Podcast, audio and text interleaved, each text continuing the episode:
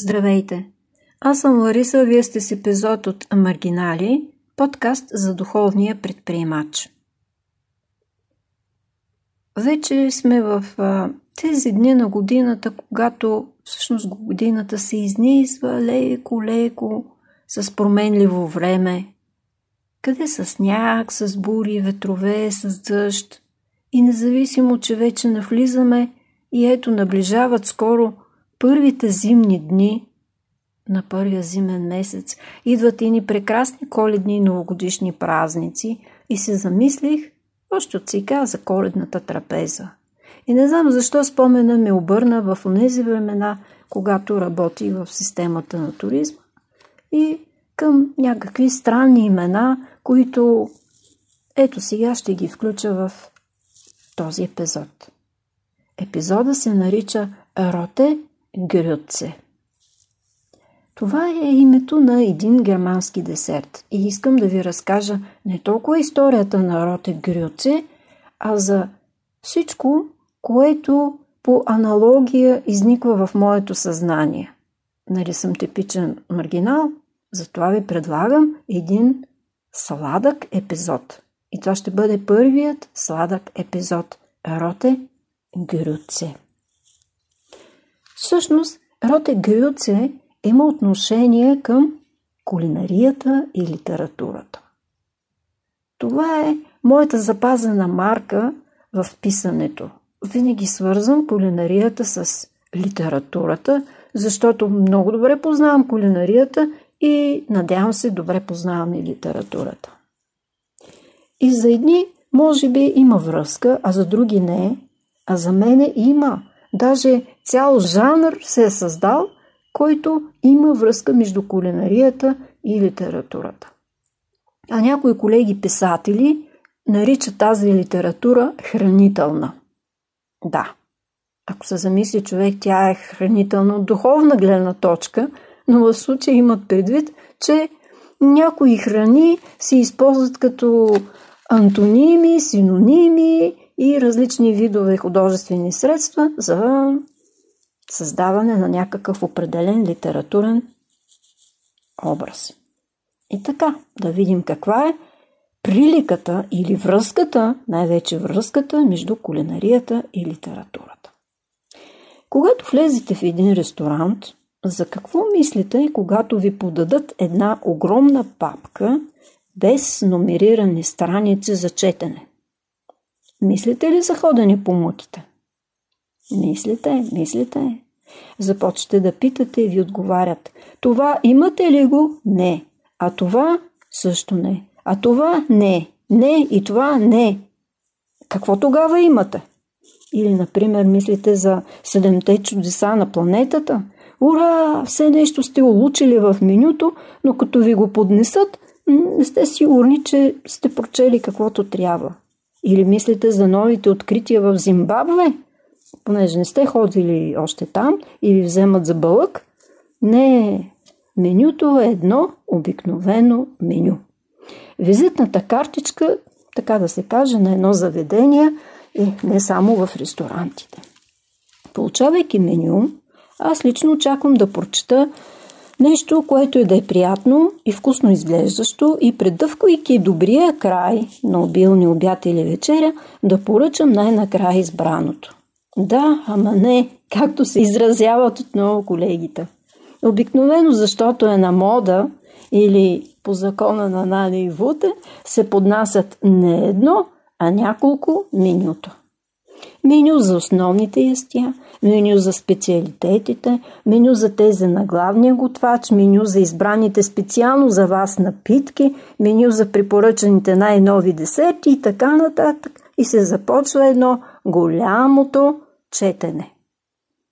Ето ви първата връзка а, с литературата. Обедното меню, как да не го нарече човек, освен роман – Добре, че с различни действия главни герои, че би могъл да заприлича на телефонен указател. Това с неномерираните страници, както да е, меню е. Но ако се опитате да обясните на някой от компанията, къде точно ви е попаднал избора, трябва да преразкажете цялото меню, за да се сети. А, книгите? Точно ясно. На тази и тази страница се развива следната ситуация. Така, все пак сте седнали ви поднасят меню. До тук добре, да, но по време на която и да е криза, например, би трябвало да ви носят на ръце. Не, не. Дори ви гледат зловещо, че им се а, пречкате и навлизате в личното пространство, влизайки в тяхното заведение.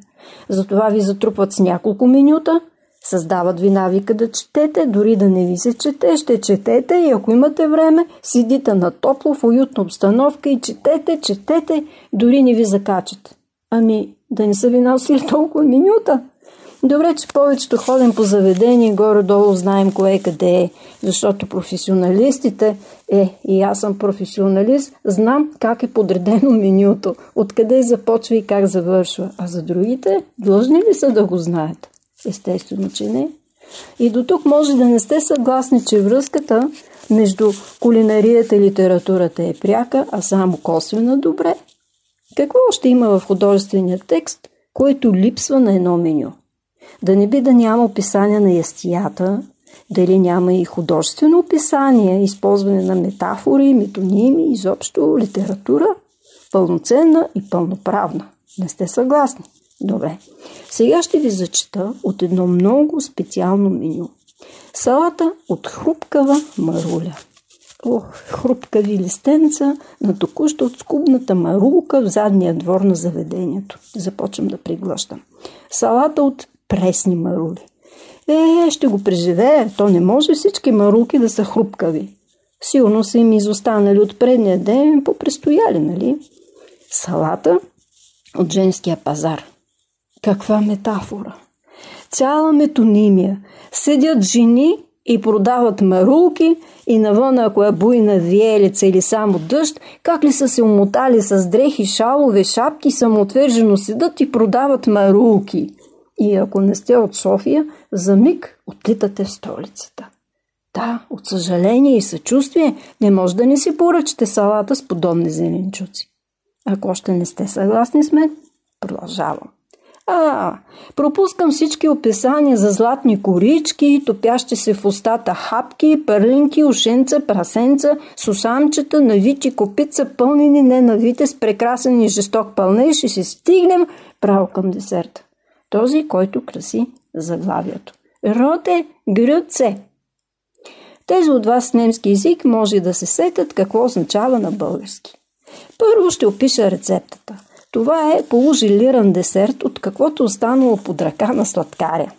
Обикновено дребни горски плодове – каси, скапини, малини, цари градско грозди, бровинки, ягоди, може и без тях, нешесте, захар, вода и ванилия. Забъркват се една част от плодовете, варят се, пасират се и се смесват желето и останалите плодове.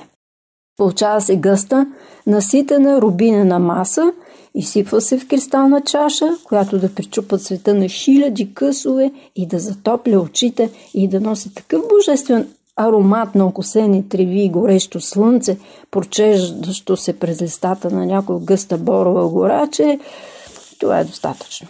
Отгоре се слага лъжица прясна, домашно избита сметана и... А, не е това, което си мислите.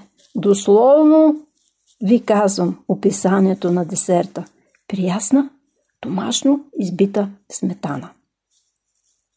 Това е като описание на американските десерти. Те винаги са домашно приготвени, току-що извадени едва ли не от пеща. Да, знаем ние готварските номера. Всеки тестен десерт, дълбоко замразен, а след това през микровълновата фурна и хайде, току-що изляза от пеща. Знам и друг номер – Опитайте да сложите хлебчета в микровълновата и вижте в какви павета се превръщат след 5 минути. Тежко и горко на готвачите, сладкарите и келнерите.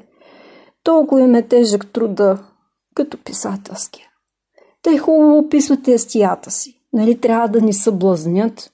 Точно като някой любовен стих, в който лирическият се обръща към любими и любимата. И аха, те ще си признаят – а оставят читателя в трепетно неведение. И ние си измъчваме от този въпрос, но няма отговор. Няма и да дочакаме. Така е в менютата. Защо да няма литература? Има. дори преводна, ама трябва да се владеят и езици. Е, това вече са подробности. Но Роте Грюце в това отношение държи палмата на първенството. Това, вече знаете, е оригинална стара немска рецепта за много рядък десерт. Как да го преведем на български?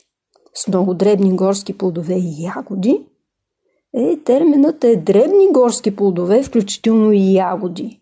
Но в руският и немският език има и друго определение – ягодо плодни. Добре, но преводачът е вложил творчество и в това меню срещу роте грюце се мъдри описанието – приготвен от ягодоподобни плодове. Ха, сега ягодоподобни.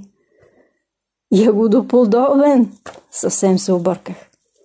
Затова предлагам да се обърнем към последната страница, където би трябвало на всяко меню да има някакъв списък с топли напитки. Съвсем топли. Чай, кафе, Стигайки до тях, вече само минавайки страниците с литературните описания, няма начин да не сте се нахранили. Затваряйки менюто, ако сте останали гладни, виновен е готвачът. Не е владел достатъчно художествения език да ви нахрани. То и хитър Петър се е хранил с миризмата на печено. Та е ние. Защо да оставяме по-назад? И защото един такъв хубав ден отивам да проверя какво ягодоподобно е останало в хладилника, за да си скотвя. И, моля ви, пращайте ми рецептите си. Не само за ягодоподобни. Идват празници. Аз съм Лариса, а вие бяхте с епизод от Маргинали.